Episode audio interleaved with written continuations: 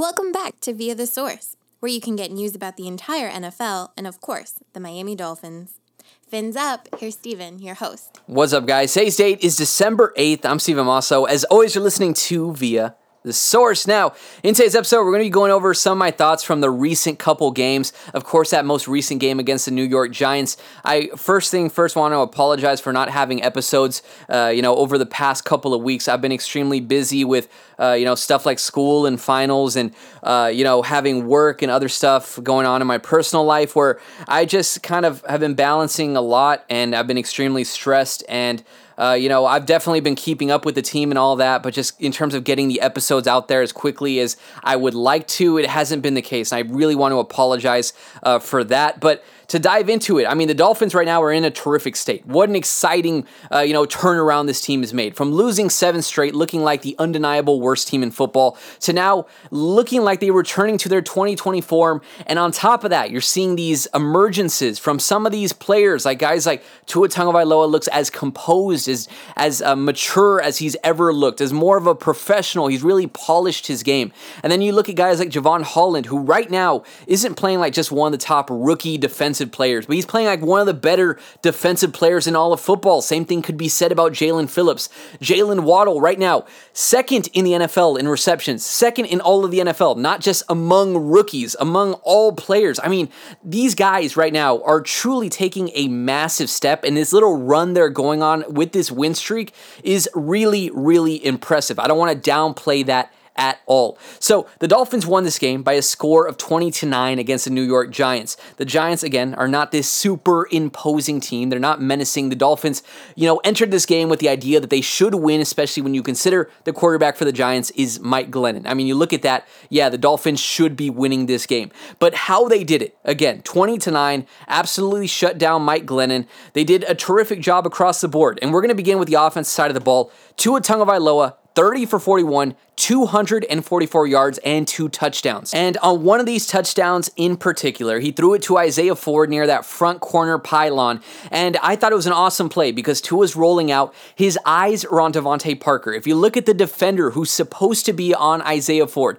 for whatever reason, because Tua has his eyes on Devontae Parker, for a split second, he bites. He makes a subtle movement towards Parker, and then at that moment, Tua's eyes snap right back to Isaiah Ford. He connects on a laser beam. I mean, the time to release was immaculate. Gets it out there super quick, super accurate, right to Isaiah Ford for the touchdown. I mean, it looks like a routine play, but when you look at what Tua was able to do on like a very detailed, small level, it was very impressive. And then he threw that jump ball to Mac Hollins, and that was how his second touchdown happened. But overall, right now, I mean, are there plays you can nitpick and say, okay, maybe Tua should have thrown to Waddle here. Maybe this guy was open. Open, maybe he held on to the ball too long.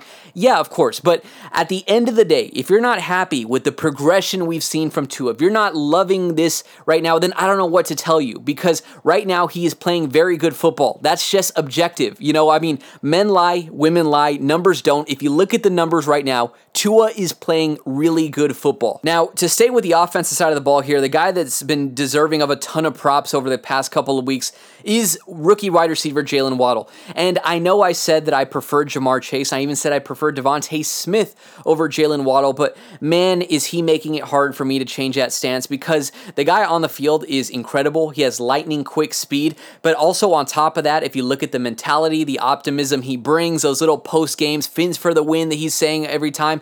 I mean, the guy is just, he's awesome. I mean, the guy is fun to watch. He looks like he's enjoying it. He looks like he's playing a game out there, which is awesome to see. And I'm loving what I've seen from Jalen Waddle. Another productive outing from him. Nine catches for ninety yards, again, second in the N F L in receptions. He had a big twenty-five-yard reception, but there was another play where he dropped a play, uh, a pass on a slant route, which frankly looked like it would have been a massive home run of a play. A shame he dropped it, but at the end of the day, the guy's been playing absolutely lights out, so I'm not going to complain about that. The other receiver here who had a good game was Devontae Parker, his first game back from that injury. Five catches, sixty-two yards, including this awesome kind of back shoulder while falling back, managing to tiptoe along the sidelines. A very acrobatic, impressive catch. I said it on Dolphins Talk earlier that when Devontae Parker's career is over, you're going to have a very impressive highlight reel to be able to watch. People will be mad that he didn't stay healthy enough and he wasn't on the field as much as he should have been, but when you look at some of the catches the guy was able to make, just truly elite in terms of the category of making these playmaking, uh, spectacular kind of catches. Devontae Parker, when it comes to that, he knows how to make these very contested acrobatic plays. Now, as we move over to the defensive side of the ball here, I mentioned it, Jaelan Phillips absolutely playing lights out. And I said it on Dolphins Talk, if you're somebody who listens to that as well and then comes over here, it's going to sound extremely similar. But I've been very down on the running back position as a whole. You guys know that. Uh, even though I like Najee Harris as a prospect, I wouldn't have been mad at all if they would have uh, taken him at that spot. But I just had a feeling at the end of the day, the Dolphins are not going to view the running back position that highly. And again, if you look at the opposite side of the ball in this game in particular, the Giants have that stud running back the Dolphins, uh, the Dolphins fan base want. I mean, they have Saquon Barkley is about as stud of a running back as you could have. Did he make the Giants' offense look good? Not necessarily. I mean, he looked pretty good, but then Devontae Parker was, or Devontae Booker, I should say, was incorporated. And was there that much of a drop-off? I mean, not necessarily, and I'm not saying that Booker is as talented as Barkley, but if you expect the Dolphins to be able to plug in a guy like Saquon Barkley behind the travesty of this offensive line and expect it to all of a sudden just work out magically, that's not the case. The Dolphins, first and foremost, need to address that offensive line before they can try to just plug anybody in there, because at the end of the day, it's going to be the same result. I don't care who the running back is. If there's nothing to work with, nobody's going to be able to get it done. So with that being said, I mean, it's extremely hard to be mad at the idea of passing on Harris when you have Jaelan Phillips recording another two sacks in this game. The guy looks absolutely Absolutely phenomenal. People were mad about the beginning of the season, how he wasn't really leaving a mark, but over the past couple weeks, the guy isn't, again, playing like one of the better rookie defenders. He's playing like one of the better edge rushers in all of football right now. The guy has been playing absolutely lights out. Same thing could be said about Javon Holland. He had five tackles in this game, two big pass breakups, as well as a quarterback hit. Again, not just one of the better young safeties, but one of the better safeties in all of football over this recent stretch. The Dolphins and Chris Greer, I must admit, hit it absolutely out of the park, it looks like, with these couple of picks. The guys look absolutely phenomenal. It seems like a head-scratcher right now how Javon Holland was even able to fall that far. The guy is absolutely dynamic. We saw in that interception that Xavier Howard recorded that he was draped all over the receiver as well. Glennon, for whatever reason, tried throwing to them again in the end zone. Again, Holland and Howard both draped all over it. I mean, the guy's just everywhere on the field. An absolute ball hawk. Reminds me of Ed Reed when I'm watching him, because he's just, wherever the ball is, he's there, and every hit it seems like he's making is not just some lazy arm tackle. The guy is laying down the hammer, and you can tell he's also out there having fun. So a few other guys that need to be mentioned on this defensive side from this game in particular, Andrew Van Ginkel, a very impressive performance. He batted down and pass near the line of scrimmage. He also had a tackle for a loss and five total tackles. And then Xavier Howard recorded yet another interception on that deep pass thrown by Mike Glennon. A very tough pick to come down with, but Xavier Howard, one of the best in the business when it comes to being a ball hawk. And one issue the Dolphins have had throughout the course of the season, even when they were winning games, was was that they were giving up the big play. It was kind of a push and pull. There was a pro and a con. But in this game, the longest reception for the New York Giants was only twenty yards. So the Dolphins defense was able to neutralize the big play in this game.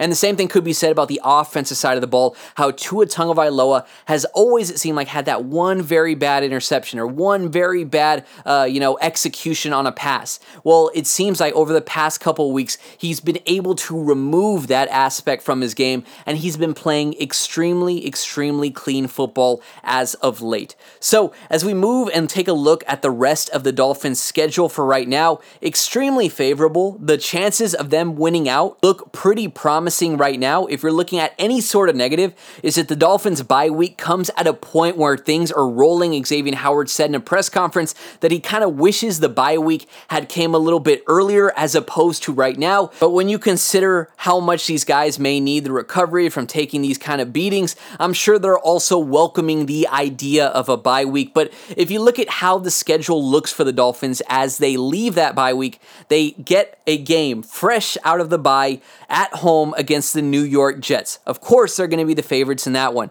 Then they have a primetime Monday night game against the New Orleans Saints on the road, and then they have another road game against the Tennessee Titans. Again, if Derrick Henry isn't there for that game, will Ryan Tannehill be able to do it? He hasn't looked like the same guy. I'm not willing to bet on it. And then the last game against a team with the longest current active win streak, the New England Patriots, at home, where the Dolphins historically have had success. It's going to be extremely pivotal that the Dolphins' run stop comes out very strong in this game. Of course, I wouldn't expect anything like that most recent showing where Mac Jones threw only three passes, but at this point, we know what they're going to try to do with Mac Jones. They're going to try to limit him. He's going to try to execute those very short passes, and they're going to be dependent on that run game, whether it's Damien Harris, whether it's Ramondre Stevenson, whether it's a guy like Brandon Bolden even. They're going to rely on that run game, and Mac Jones is just going to try to pick apart the defense in the short yardage situations. I mean, I wouldn't expect from this point to the end of the season that we see a drastic change where Mac Jones all of a sudden becomes a gunslinger. We know what to expect in this game. The Dolphins defense should come out here with a pretty decent scheme just based on that fact. So guys, that is how I'm going to wrap up today's episode. If you have any topics, questions, things you would like for me to discuss in a future episode, feel free to reach out to me on Twitter. I would greatly appreciate it and gladly discuss it in a future episode. If you enjoyed the episode, please leave a review on the Apple Podcast app. It would mean a lot. If you haven't followed on Twitter already, I would greatly appreciate it. That is at ShadySteven and at Via the Source. Guys, that is how I'm going to wrap it up. It was a pleasure to be your host. Until next time, I'm Steven Masso, and this was Via the Source.